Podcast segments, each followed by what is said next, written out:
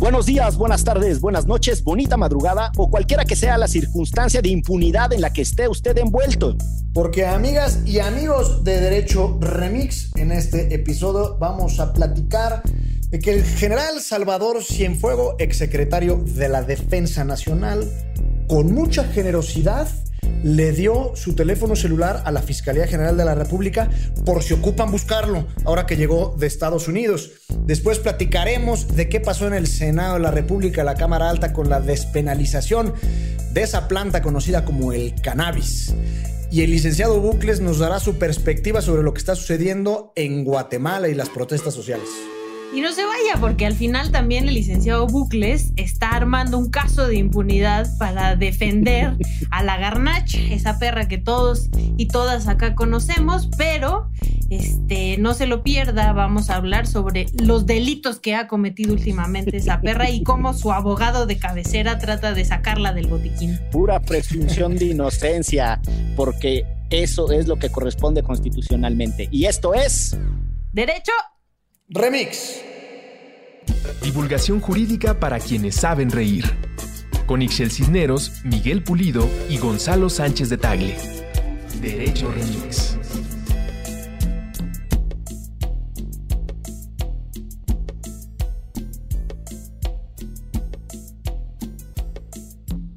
Con el semáforo que no amaina y con la población mexicana que se resiste a seguir las instrucciones del señor subsecretario López Gatel y de las autoridades estatales de que hay que quedarse en casa y salir lo menos posible. En ese marco nos disponemos a grabar el pinche rigésimo 1873 episodio de Derecho Remix en cuarentenaos. ¿Cómo están muchachos?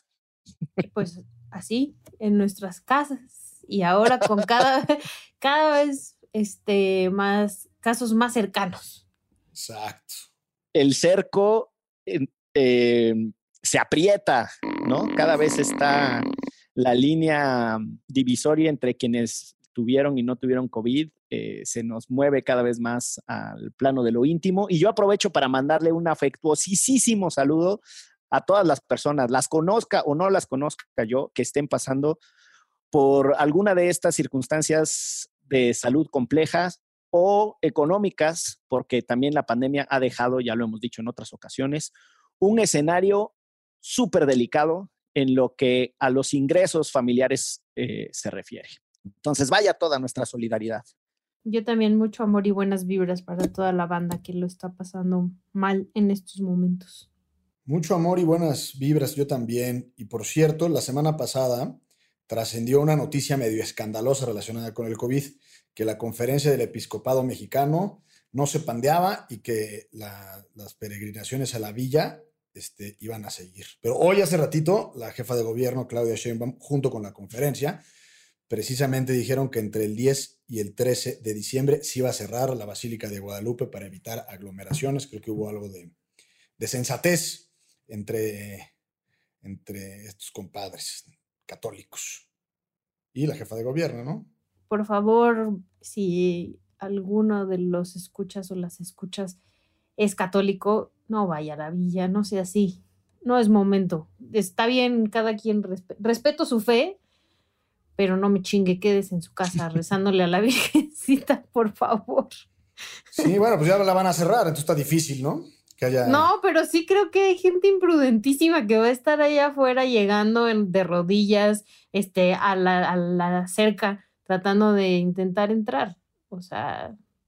Es que son dos dimensiones eh, de la peregrinación. Obviamente la visita al lugar sagrado, pero la procesión en sí misma tiene una carga simbólica muy importante. Entonces, yo supongo que Ixchel tiene miedo a que haya personas que se avienten el tiro de irse de rodillas en bicicleta, este, caminando o como sea, que preferencia para pagar una manda o para hacerle un ofrecimiento a la Virgen Morena. Entonces, pues sí, la verdad es que sí es, es eh, un momento para recordarles que la Virgencita tiene esa particularidad que desde donde sea que esté, nos ve donde sea que nos encontremos nosotros. Yo debo decirles que llevo los últimos tres años yendo a la villa el 12 de diciembre.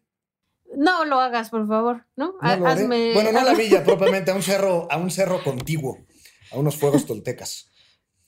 Pero esa, esa es otra historia. Pues ahórratelo ahora, eh, mi querido Guadalupe. Y ahora que dices fuegos, de una vez voy a agarrarme de ese pretexto para que le entremos a la chacota sobre el rescatando al general Cienfuegos que se puso de a peso el kilo de madrazos entre el gobierno mexicano y el gobierno de Estados Unidos. Y nos devolvieron a nuestro señor eh, general exsecretario de Defensa Nacional.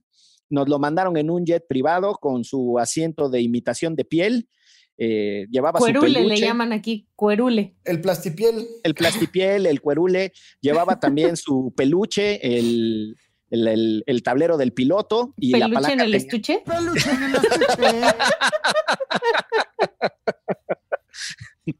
sí, no, no, porque además ya han salido notas después de a todo lo que nos comprometimos como gobierno mexicano para que supuestamente dejaran ir al general y entre ellas, por ejemplo, es atrapar al Mencho. Y yo no sé si eso va a ocurrir. Tú no sabes si el Mencho está de acuerdo en eso. Exacto, creo que no le preguntaron al Mencho si estaba de acuerdo en ese trato. Y, y, o sea, yo no entiendo la necedad del gobierno de Andrés Manuel López Obrador de defender a las Fuerzas Armadas en la primera declaración de Marcelo Ebrard diciendo que esto era, ¿no? Por la autonomía y lo que representan las Fuerzas Armadas para los y las mexicanas. Y a mí lo único que me da es escosor y mucho miedo de ver el poder eh, real que tienen las Fuerzas Armadas en nuestro país y también cómo se hace lo que una persona quiere, Desde el principio Andrés Manuel dijo que no le habían avisado de esta detención este, que no le parecía que no le hubieran avisado. Y bueno, se hizo todo lo posible para que lo regresaran a México, lo liberaran, le quitaran los cargos y aquí supuestamente le dejan en, manos de, en manos de la fiscalía, como, bueno, debe de ser, es la encargada que tendría que hacer eso, la investigación en contra del general Cienfuegos. La verdad es que, pues, ni los propios gringos este, entendían qué pasó, ¿no? Leías los medios gringos y era como, ¿en qué momento dejamos ir a este hombre y por qué razones? Ahí hay algo más. Y por eso empezaron a salir estas otras notas como de los intercambios o lo que prometió México que iba a hacer si se dejaba ir. Pero también había unas notas tremendas, como que se había amenazado con que iban a echar de México a la DEA eh, si no liberaban al general Cienfuegos. Lo que aquí más me preocupa es que para lo que muchos considerábamos un logro de un integrante de las Fuerzas Armadas, que además no solo en la parte de crimen organizado, según las pruebas que han eh, o la investigación que tiene Estados Unidos, em, estaba involucrado el general Cienfuegos, sino también ¿no? todo lo que se ha hecho las Fuerzas Armadas aquí en México, Tlatlaya, Yotzinapa, etcétera, etcétera, todos casos de violaciones graves a derechos humanos queden en la impunidad. ¿No? O sea, qué perroso. Yo titularía Ojos vemos, corazones no sabemos. Este, porque sí, digamos, eh, me parece que hubo una presión, aun cuando hayan dicho que no, hubo una presión recia, férrea, por parte del ejército del gobierno de Andrés Manuel López Obrador para que liberaran al buen Chava. Bueno, no, le quito el buen, para que liberaran a Chava. eh, pero ah, digamos, a mí creo que a todos esto genera mucho más dudas que certezas, ¿no? Por un lado, la, narrativa inicial cuando lo, aprendieron el 15 de octubre en un aeropuerto en Los Ángeles de la Alta California, pues tampoco hacía, no, era muy consistente. Más o menos la historia era que hacia mediados del sexenio pasado él se había aliado con los Beltrán Leiva para permitirles este, hacer su negocio, alguna cosa por ahí, pero en realidad... Que le llamaban eh, el padrino. El padrino, el padroni. Eh, pues no hace mucho sentido, cuando menos no hace mucha lógica eh, esa narrativa, es decir, que se haya liado a la mitad de un sexenio por lana, que en realidad yo creo que si alguien no necesitaba lana o nunca la necesitará, es el general secretario, es decir, yo creo que debe tener a su disposición dinero acarretadas y sobre todo con un cártel que pues, ya venía a la baja. eso por un lado. Por otro lado, también me parece muy extraña la forma en la que la DEA operó aparentemente no le, no le avisó al Departamento de Justicia de Estados Unidos, ni a la propia defensa, ni mucho menos al gobierno mexicano. Y entonces en ese sentido, pues es raro eh, desde el punto de vista analítico la desconfianza que se tienen institucionalmente en Estados Unidos autoridades que deberían usualmente cooperar hacia, una, hacia un fin común. Pero eso Eh, te habla del perfil del personaje, ¿no? O sea, Claro, del pero- poder que tiene el personaje. Pero digamos que, que para bien o para mal, cuando menos pareciera ser que la DEA se salió del guacal en este caso, ¿no? O sea, como que se fue por la libre. Eh, y tan se fue por la libre que la razón que dieron para su liberación es que había eh, razones e intereses de política exterior mucho más poderosos que continuar con la propia investigación. Otra que aquí recurriría a las reflexiones del licenciado Bucles es dentro de qué estaba contextualizada la, de, la detención de Salvador Cienfuegos, es decir, los famosos ma- maxiprocesos y hacia dónde nos hubiera llevado que en realidad a este camarada lo hubieran eh, enjuiciado en forma y ver las pruebas y, y- y qué urdimbres o qué redes podríamos eventualmente ir descubriendo, porque recuerden que lo detuvieron por lavado de dinero y delitos contra la salud, no necesariamente en contra de violaciones. Eh, no, hay de nada que ver con ¿no? violaciones. Absolutamente nada. Y eso, eh, en voz del ex embajador Arturo Sarucán, ex embajador de México en Estados Unidos, me parece que fue con Calderón, eh, pues eh, refiere y reflexiona eh, la pérdida de confianza que existe en Estados Unidos hacia las instituciones mexicanas. Es decir, más allá de tratarse de un tema de altísimo perfil, pues el hecho de no decir ni siquiera agua va, aunque sea una hora antes, oye, vamos a detener a un exsecretario de, de, de la defensa, pues es muy, muy grave desde el punto de vista de la confianza que en principio debe imperar en las relaciones bilaterales, sobre todo en materia de inteligencia, de, de- cooperación y de compartir eh, información sensible en estos casos. Entonces, yo creo que es una enorme nebulosa en la que estamos, no sabremos bien a bien, me imagino, nunca las razones de ser por la cual en realidad lo detuvieron, ni las razones de ser por la cual lo soltaron.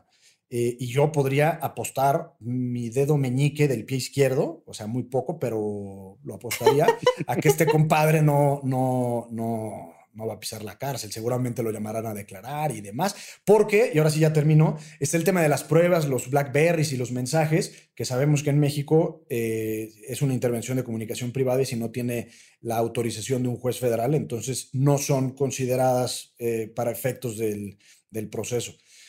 Entonces, pues es un, es un desastre todo, ¿no? Sí, yo la verdad es que le agregaría poquito a todo lo que han dicho. A diferencia de Chelagüera, a mí sí me parece que hay que tomarse muy en serio el tema de la soberanía nacional desde un ángulo de cooperación, como lo dice Gonzalo. O sea, sí creo que está muy cabrón que un gobierno como el de Estados Unidos agarre a un personaje del calibre, de la importancia, de la jerarquía formal, como es el exsecretario de Defensa Nacional, y no te diga, no solo eso, no solo que lo agarre, que tenía un juicio que por jurado eh, o gran jurado, que es con función en Nueva York, ya había determinado avanzar. Y aquí es un poco en donde está, no es solo un lance de la DEA, que se permite iniciarle un expediente de investigación y tal. La DEA le presenta el expediente de investigación a un fiscal y el fiscal es el que decide llevar un caso ante un gran jurado. O sea, ya había avanzado un montón el proceso y el gran jurado decidió, por así decirlo, que se iba a hacer eh, esa averiguación previa, para ponerlo en los términos antiguitos mexicanos, se iba a convertir efectivamente en una acusación en juicio. Y esa acusación en juicio, que ya llevaba eh, rato andando, de repente se encuentra con la sorpresa de que el señor general estaba en Los Ángeles. Permítanme poner aquí un asterisco nomás para hacer chisme, ¿no? Pues porque creo que se vale. ¿Qué chingados hacía el general secretario en pleno contexto de COVID viajando a Los Ángeles con toda su familia? Iba a Disney. Pero Disney está cerrado. A mí No, me ya está abierto. Ya está abierto, ya está a mí abierto. me genera todas las sospechas del mundo que en un contexto como este, donde es tan riesgoso viajar, donde la gente está en, en- estaban ya en ascenso los casos otra vez en Estados Unidos, y va como si nada, con to- además con toda la familia. Va de shopping.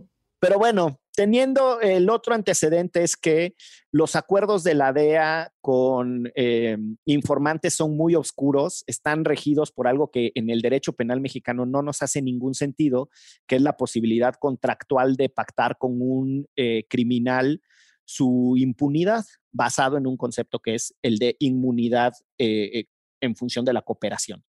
Pero bueno, dejo eso nada más ahí para, para echarle morbo.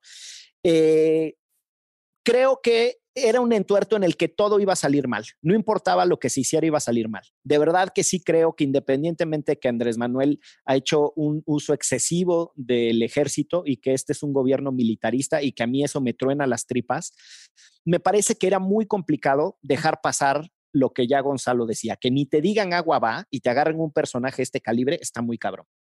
La siguiente cosa que me parece eh, que es interesante. Pero solo por orgullo, o sea, por orgullo liberas a un personaje como ese. No, imagínate la presión del ejército. Por eso, por eso, pero o sea, en ese punto específico, ¿no? De, de como no me avisaron, vale madres que sea culpable, lo saco. Es que no sabemos si es culpable o no, eso, eso también hay que hacerse cargo. Por eso, por eso, o sea, solo es, yo detengo el proceso y no estoy preparado para entablar un proceso acá. Yo lo que creo es que se ganaron la rifa del tigre, o, o sea, más bien compraron todos los boletos de la rifa del tigre y ellos solitos dijeron, nos lo traemos, porque ahora todo el mundo está esperando que aquí se haga algo con él. ¿no? Sí, incluso mucha gente que está de acuerdo con Andrés Manuel y con el gobierno de Andrés Manuel. Es como perfecto, ya lo trajiste. Ahora, ¿qué vas a hacer con él, muchacho? ¿Dónde está la investigación? Yo quiero insistir en, lo, en la frase que utilicé, no importa lo que hubieran hecho, todo iba a salir mal.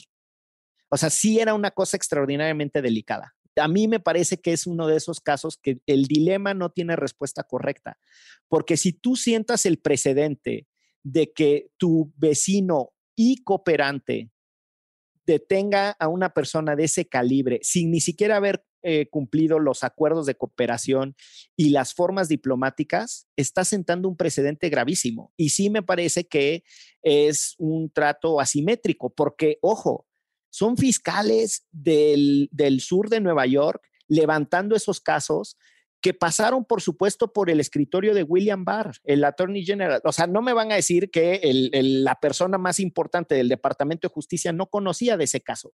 Yo creo que es un mal cálculo político de Estados Unidos que generó una carambola en donde yo no tengo nada que agregar a lo que dijo Ixchel.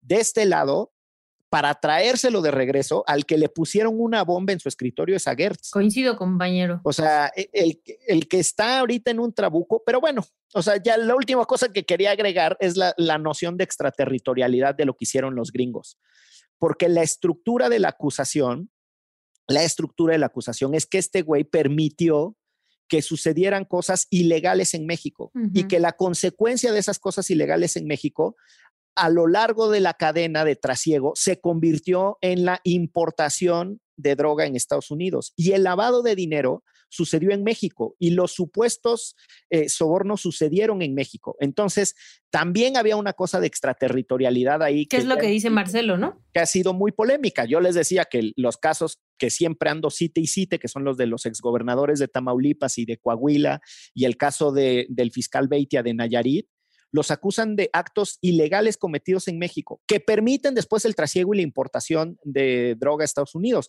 pero no los acusan de actos completamente ilegales sucedidos en Estados Unidos. Entonces hay una polémica de extraterritorialidad.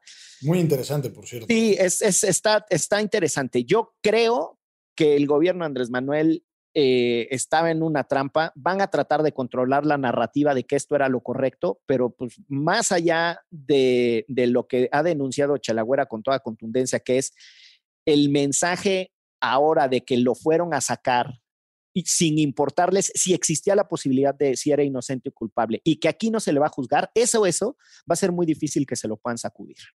El estándar de prueba es otro tan solo empezando por las intervenciones telefónicas y segundo, por la em, característica, por así decirlo, de fe pública o no que puedan tener los agentes encubiertos de Estados Unidos. Entonces, no es solo la intervención de comunicaciones, sino las cosas que se permite el sistema criminal de Estados Unidos con agentes encubiertos que nosotros no tenemos y el valor de informantes que firmaron frente a las autoridades de Estados Unidos y no frente a las autoridades mexicanas. O sea, es decir, pues...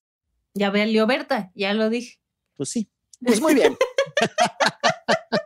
Pero como muchas de esas cosas pasan en función de las diferencias tan profundas entre nuestros sistemas jurídicos, uno tiene la sensación de porque ahora todos vemos Netflix y compramos en Amazon y porque somos la Norteamérica integrada en el TEMEC, que nuestros países son mucho más cercanos de lo que en realidad son. Y no solo son las diferencias en el sistema judicial, que ya se describieron con total contundencia en el análisis que hicimos hace unos instantes, sino también cómo se trata la marihuana. Que, que, Kenia López Rabadán, que tiene que ver en su calidad de senadora de la República, ¿no?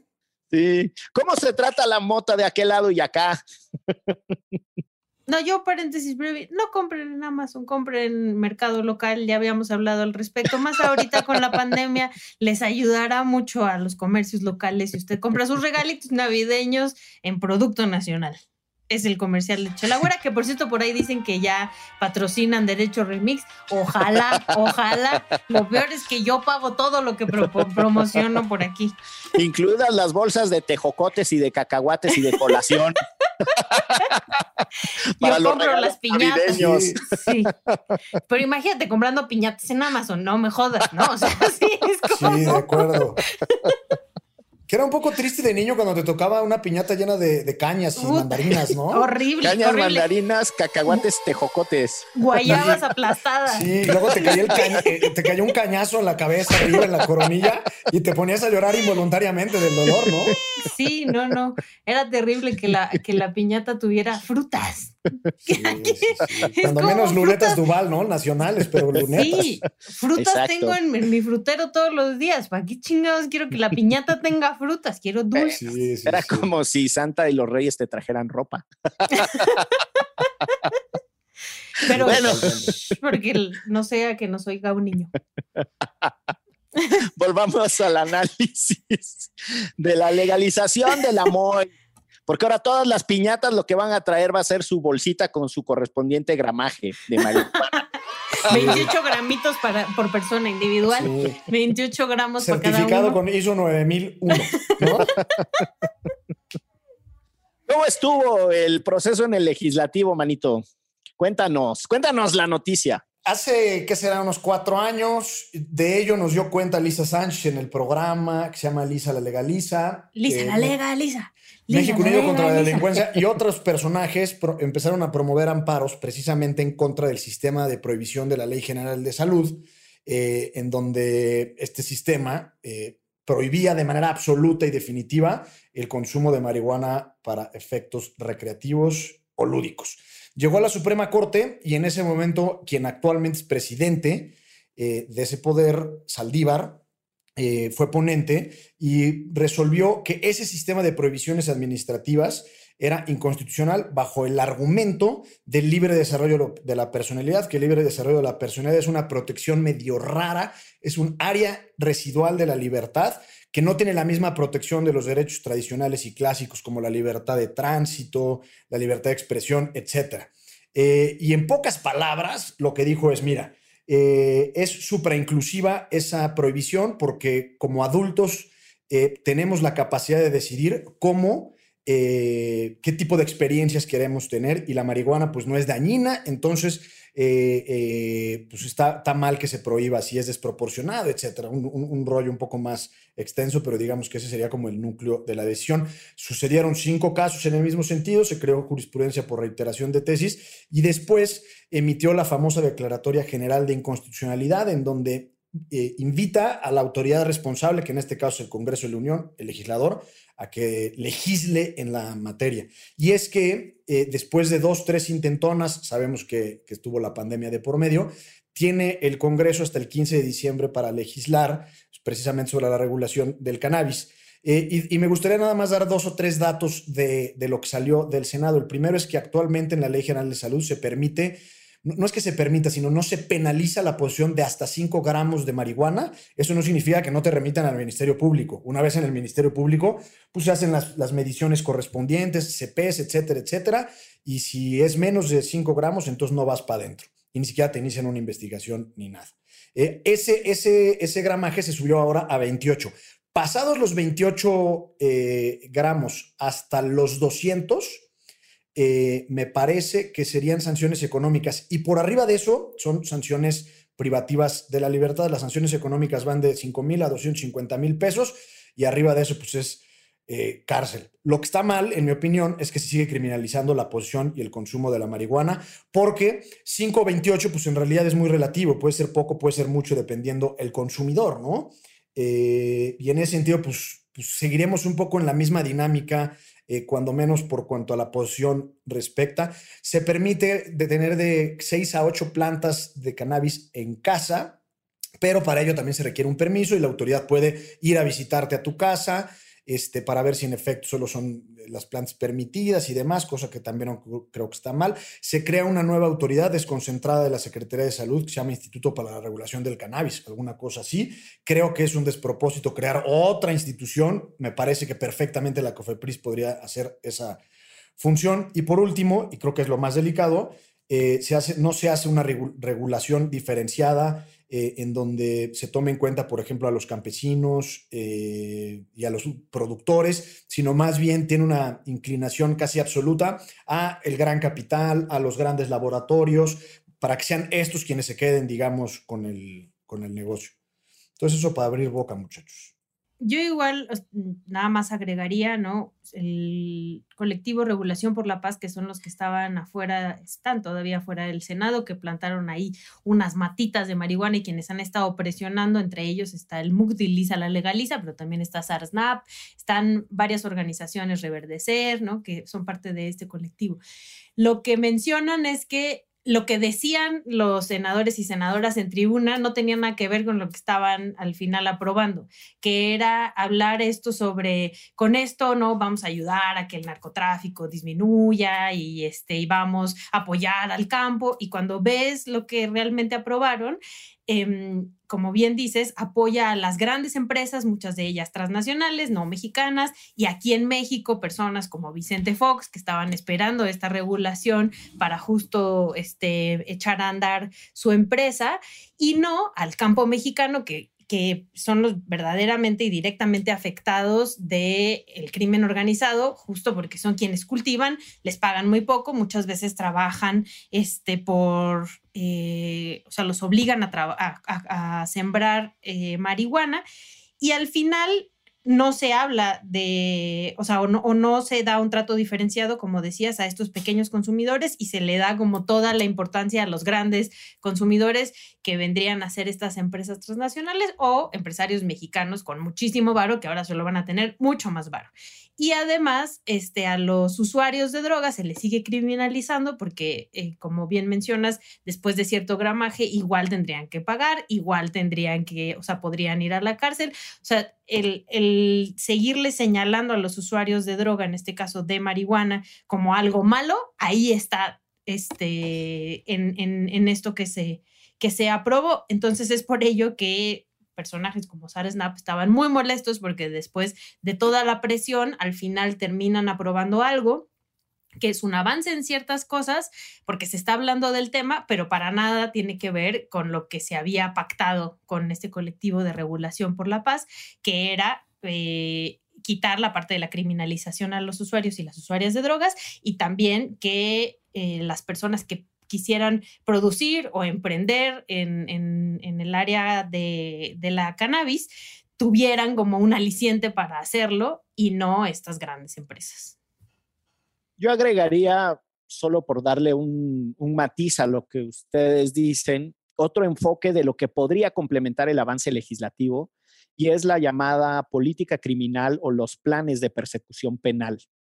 Porque justo eh, el énfasis de los límites que tiene tan molestos a los activistas más em, progresistas y con una mirada mucho más liberal del asunto.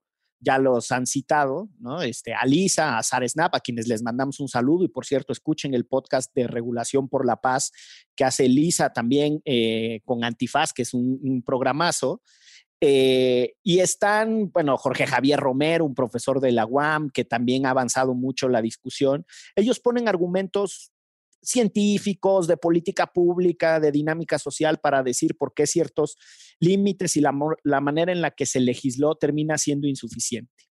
En otros países, lo que ha permitido avanzar de manera radical es esta idea de a qué le dedica energía la policía y las autoridades que persiguen los delitos. Y entonces, si le encuentran a alguien en lugar de 28 o 35, lo dejan ir, porque no es relevante para la persecución de los delitos estar tras ese diferencial de 7 gramos. Ese criterio de gestionar la persecución de delitos y no inventar que absolutamente todo lo que esté fuera de la ley tiene que ser importante para los ministerios públicos y los fiscales y los jueces, que es una pinche mentira, es la manera en la que Europa ha, ha tolerado las drogas y las ha gestionado. Tienes un modelo muy agresivo como el de los Países Bajos, cuyo país bajo más famoso es Holanda, y por eso solemos decirle Holanda al conjunto de Países Bajos. Muchas gracias. y no era penal. Usted con el pendiente. anda usted, exacto, y no era penal, por cierto. No, no penal. el dato coctelero. Ya salió. Y eh, no, y, y tienes otros modelos como el francés o el español, que en realidad la policía les quita los porros a los chicos, se los apaga en su cara y les dice, váyanse a su casa, ¿no? ¿Por qué? Porque si ese policía llega con un fiscal y le dice, aquí tengo este muchacho que está consumiendo algo prohibido en la vía pública, el fiscal le va a decir, no me quita el tiempo que yo estoy persiguiendo casos relevantes. Eso es a lo que se le llama la política criminal, los planes de persecución penal.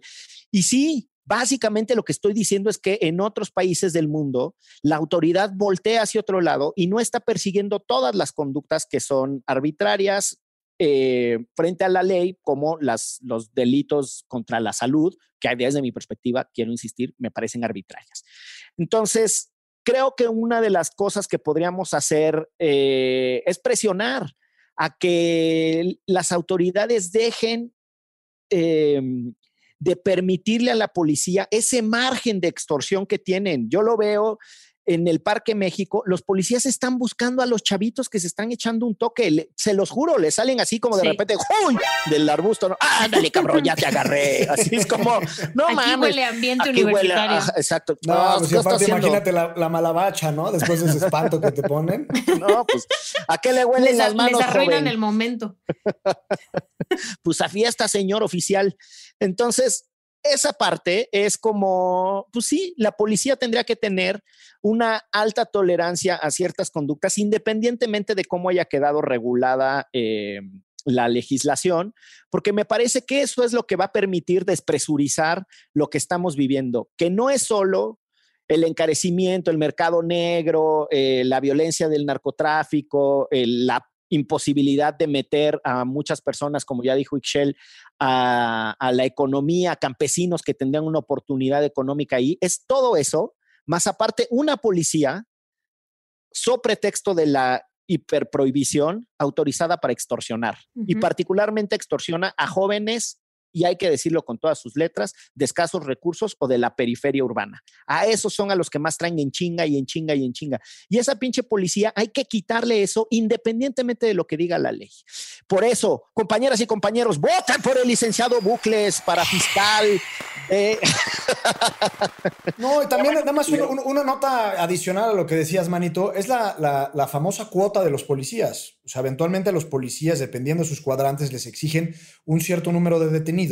Eh, y eso genera, pues, digamos, una, distorsión absoluta entre que si te estás echando un porrito en el Parque México con la banda, disfrutando, este, y que seas tú la cuota que deben de llevar al Ministerio Público y para salirte de esa cuota debes de pagar a lo mejor 5 mil pesos y eso lo reparten entre el Ministerio Público, el policía, el capitán, etcétera, etcétera.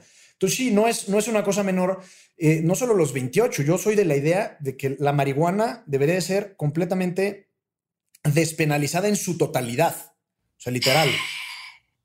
Gonzalo, pues la legaliza. O Lupe la legaliza. No, con cierta regulación, por supuesto, como en el Uruguay, en donde no puede en un Oxxo venderse marihuana para no incentivar su consumo, para los niños, etcétera, cosas así. Pero ya, digamos, eso son cuestiones de, ya de, de regulación muy precisa. ¡Vámonos! Como nos vamos a ir a este corte porque esto es... Derecho Remix.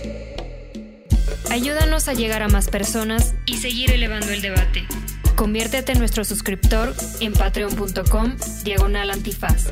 Por un dólar al mes tendrás acceso a contenido exclusivo y nuestro agradecimiento en cada episodio. Patreon.com, diagonal antifaz. Todo el dinero que recibamos lo reinvertiremos en publicidad para incrementar nuestra audiencia y ser una comunidad más grande. Patreon.com, diagonal antifaz. Elevemos el debate.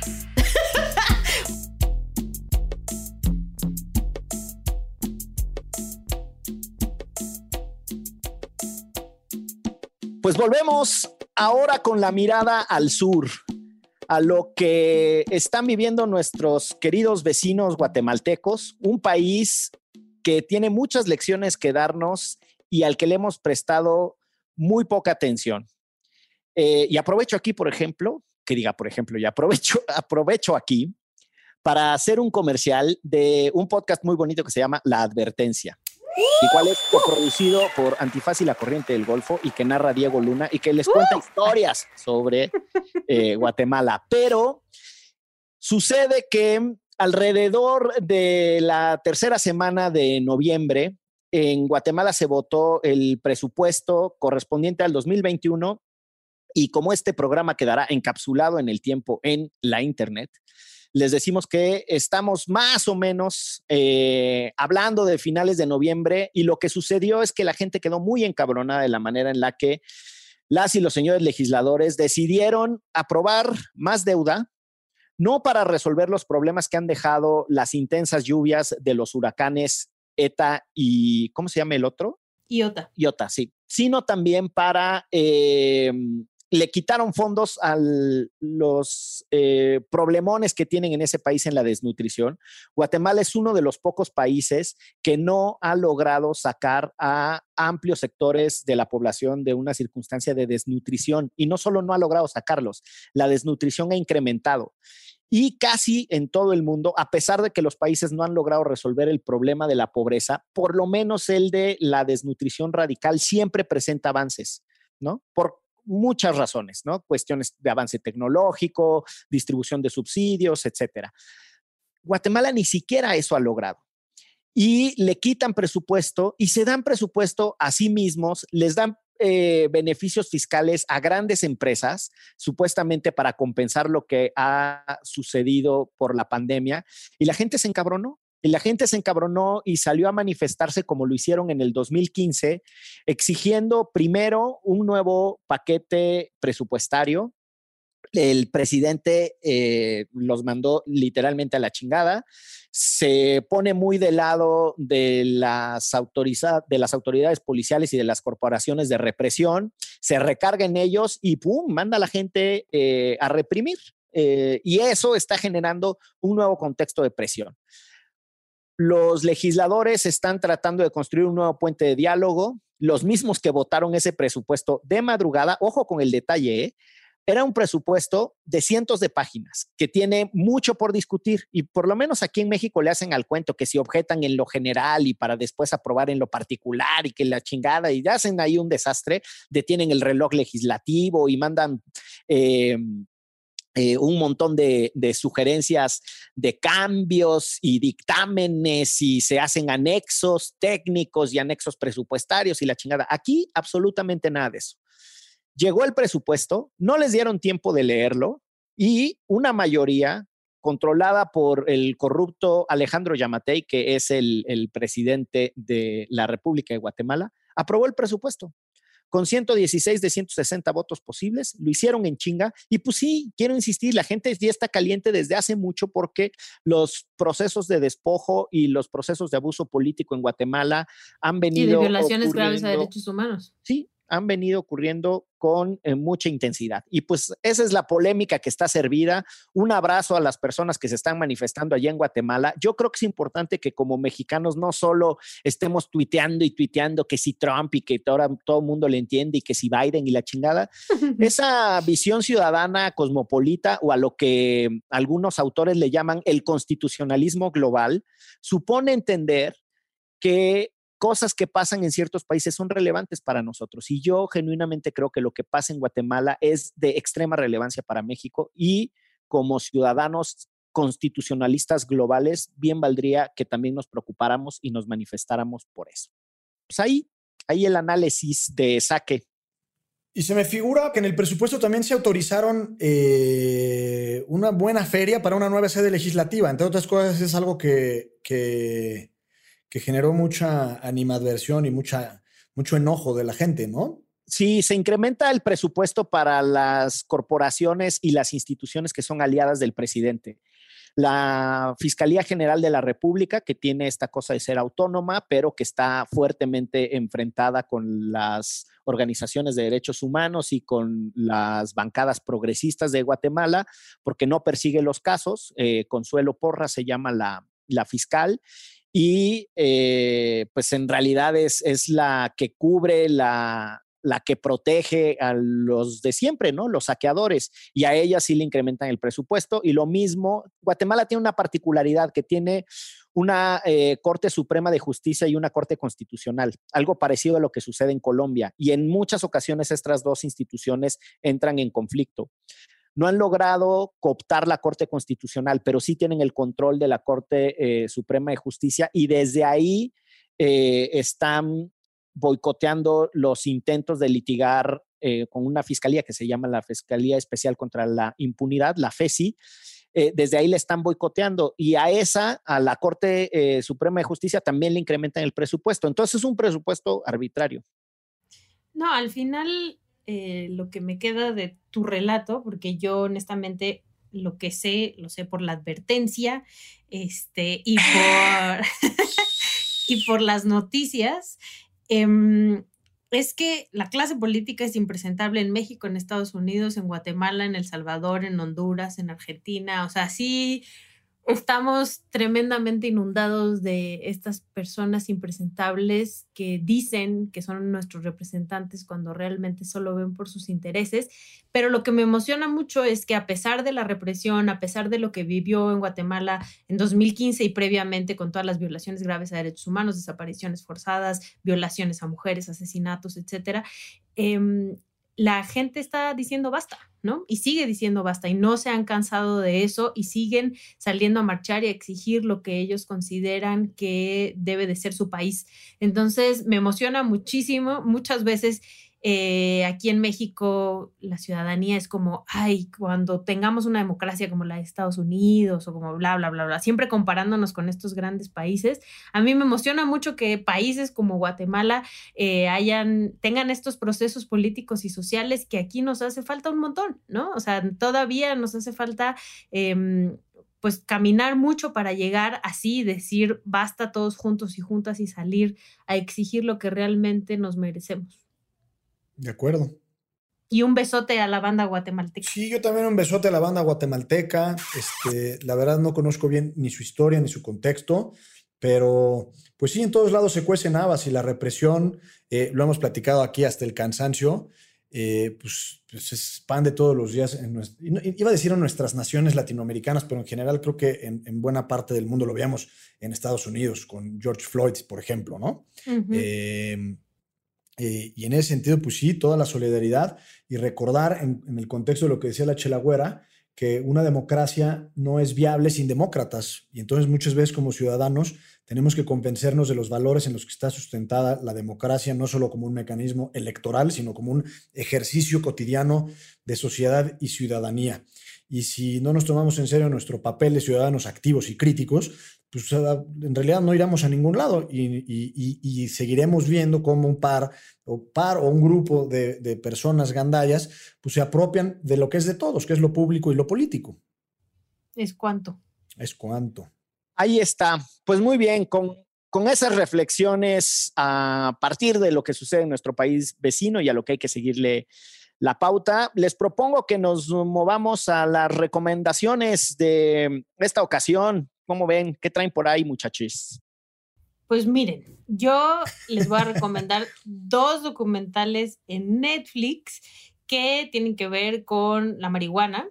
Hay uno que se llama With the People y es justamente de la lucha y de cómo eh, la cannabis le ayuda a los niños con ciertas enfermedades y cómo sus padres, sus familiares se organizan para em, pues exigir que puedan tener acceso a algo que supuestamente es ilegal cuando realmente para ellos es algo que les cambiaría la vida.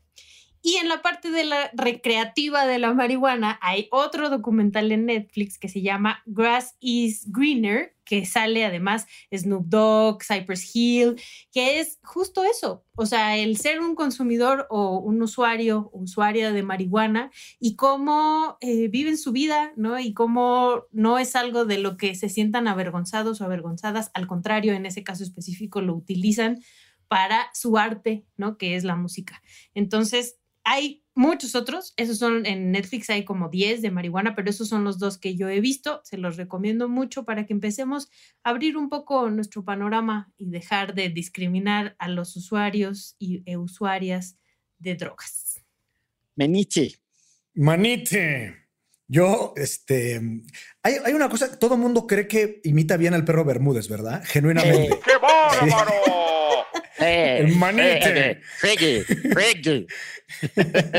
Yo son dos libros. Uno, eh, a raíz de que en este 12 de diciembre no va a haber eh, posibilidad de que los peregrinos entren a la Basílica de Guadalupe, hay un libro bellísimo y muy profundo de Edmundo que Gorman. Se llama, que se llama Quédate en casa. Ah, no. Se, no, se llama Destierro de Sombras y es la manera eh, es un libro de historia de cómo se fue construyendo con el paso de los años, sobre todo a principios de, mediados del siglo XVI, eh, digamos, el aparicionismo y, cómo la gente fue construyendo la idea de que efectivamente se había aparecido. Es un libro, eh, spoiler, que en realidad rechaza la aparición desde un punto de vista netamente histórico. Pero es un gran libro para entender también cómo es que, que como pueblo nos hicimos muy adeptos a la, a la, imagen y a la fuerza de la Virgen de Guadalupe. Y el otro libro, hablando de... No, espera, de repites el título porque te interrumpí justo cuando dijiste el título. Destierro de sombras de Edmundo Gorman. Eso me y el otro libro no es de historia, es un libro más bien como antropológico, pero es fascinante, que se llama Las enseñanzas de Don Juan de Carlos Castaneda, que no habla de la marihuana per se, sino habla de otras plantas medicinales. Carlos Castaneda era... Zapito, humito. No, era el mezcalito, que es el peyote, así le llaman. Mezcalito, zapito y humito. Este, era la datura y el hongo alucinógeno. Uh -huh. Y entonces la historia de cómo Carlos Castaneda, estudiando su doctorado en alguna universidad de, de la Alta California, baja a, a los desiertos de, del norte de México y el sur de Estados Unidos y encuentra a un señor de nombre Juan, eh, y que lo empieza a, a, instruir y enseñar en las artes del chamanismo y de la brujería. Y entonces él cuenta y, y, y narra, digamos, toda su experiencia con el propio Don Juan. Es un libro también bellísimo y, y muy fascinante. Miren nomás, yo les tengo dos recomendaciones del tema inicial y la otra del tema final que hablamos. Del tema inicial, que es lo que sucede en Estados Unidos y sus implicaciones para México un reportajazo de Ginger Thompson que se llama Anatomía de una masacre, Uf, que sí. eh, es publicado por eh, ProPublica, que es este gran medio de periodismo, es una organización sí, que hace periodismo de investigación, entonces es una suerte de ONG y no solo inventaron un nuevo modelo de financiamiento y no solo inventaron una forma de, tratar los temas públicos, sino que además se trajeron a la plana mayor de reporteros de un montón de lugares, un chingo de ganadores del Pulitzer, y entonces ProPublica es un gran proyecto y Ginger Thompson, que fuera, ella fue corresponsal del New York Times muchos años en México, antes de que ella precedió a Elizabeth Malkin, que tampoco está ya, tampoco en el New York Times, pero bueno. Eh, Anatomía de una masacre. Y el otro es un libro que trata sobre Guatemala, se llama El manipulador y ese es de David Unger y es sobre un caso que es muy polémico, que es el caso Rosenberg. El caso Rosenberg es una persona que se graba diciendo, si este video sale a la luz pública es que el presidente de Guatemala me mandó matar. Uh -huh. Y la trama de ese caso, que es pública porque salió en muchas partes, lleva a que el tipo contrató a sus propios sicarios. Y entonces esta novela, en donde sí se la mamó el querido David Unger, porque al caso Rosenberg, a su personaje le puso Rosenzweig. Muy creativo, para que no fueras a sospechar que Rosenzweig es Rosenberg. Pero bueno, la verdad es que está muy buena la novela, teniendo en cuenta que el propio caso Rosenberg es una novela en sí misma. Tiene, tiene tal nivel de, de intensidad en torno a sí que con que le den una googleada y vean de qué trató el caso Rosenberg, ya tienen ahí algo que pareciera ficción. Y pues sin más. la promesa, la promesa. No, no me van a hacer a mí este, inculpar a mi protegida, la garnachita. No, hay un este, Tú eres el abogado de la garnacha. Yo soy el abogado de la garnacha. Hay un derecho a la no inculpación de mi clienta. Pero vamos eh, a explicarles por qué me parece que esto está fuera de lugar. La, la acusación que se le hace a la garnacha. Tuvimos una visita a casa de mis padres en donde por muchos años ha habido tortugas desde que yo soy niño. Y eh, así fue, yo crecí con la Gertrudis, por ejemplo, que fuese mi acompañante durante muchos años. Así decía el presidente Peña Nieto, ¿no? Quien fuese, quien fuese en su momento. Quien fuese mi amigo, como lo soy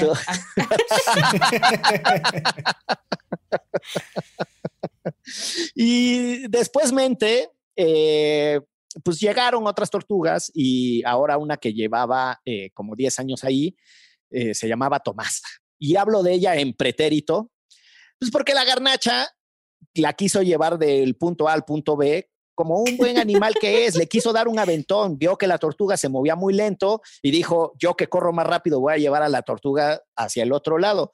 Pero en eso estornudó y que le atraviesa el colmillo en el caparazón. Y entonces... Le, quebró su guarida. Le quebró, exactamente. Y entonces se armó el caso del tortuguicidio contra la pobre garnacha.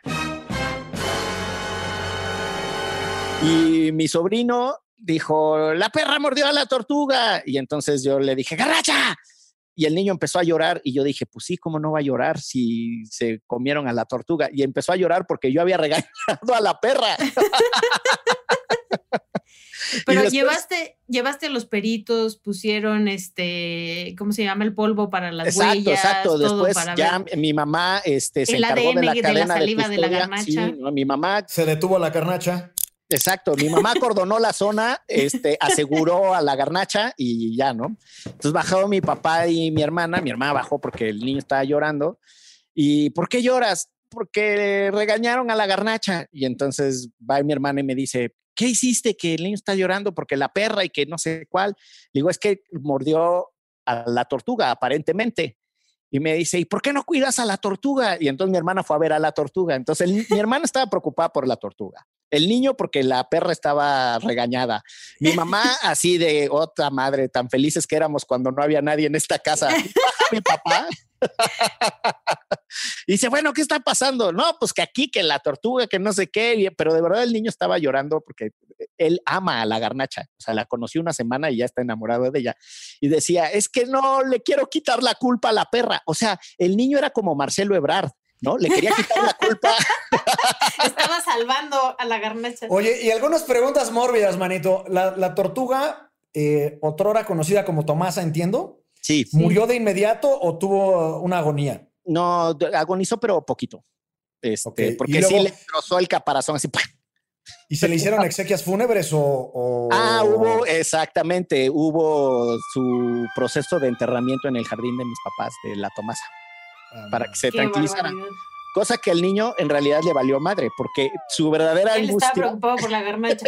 la garnacha porque había sido... Oye, y acompañaste, acompañaste el funeral con tu colele, me imagino, manito. Claro, pues ahorita qué. Sí, Una lágrima corrió por su mejilla mientras tocaba el ukulele. Pero bueno. Entonando la de no es más que un hasta luego, es un simple breve adiós. Le echamos las golondrinas. Te encontraremos allá, Tomasa. Y tú, tú volverás en forma de halcón y la garnacha en forma de serpiente y te la vas a...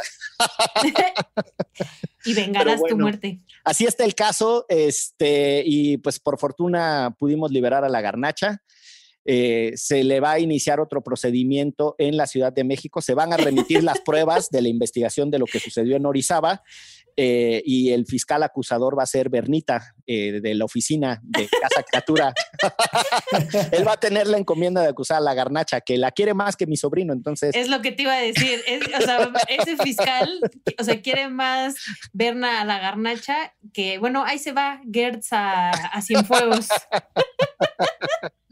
Puras cosas amañadas, la impunidad, todo lo que da. Al final la tortuga va a quedar, el, homicidio de la tortuga impune, igual que todos los delitos del general Cienfuegos. No, no, no. Además yo pedí pruebas para acusar de tortuguicidio, a ver que le revisaran los dientes a toda la familia, porque cualquiera la pudo haber mordido y tronado. no vaya siendo. Pinche tortugón estaba grande, pero bueno. En memoria de la Tomasa, nos vamos, porque esto fue... Derecho Remix. Divulgación jurídica para quienes saben reír. Con Ixel Cisneros, Miguel Pulido y Gonzalo Sánchez de Tagle. Derecho Remix.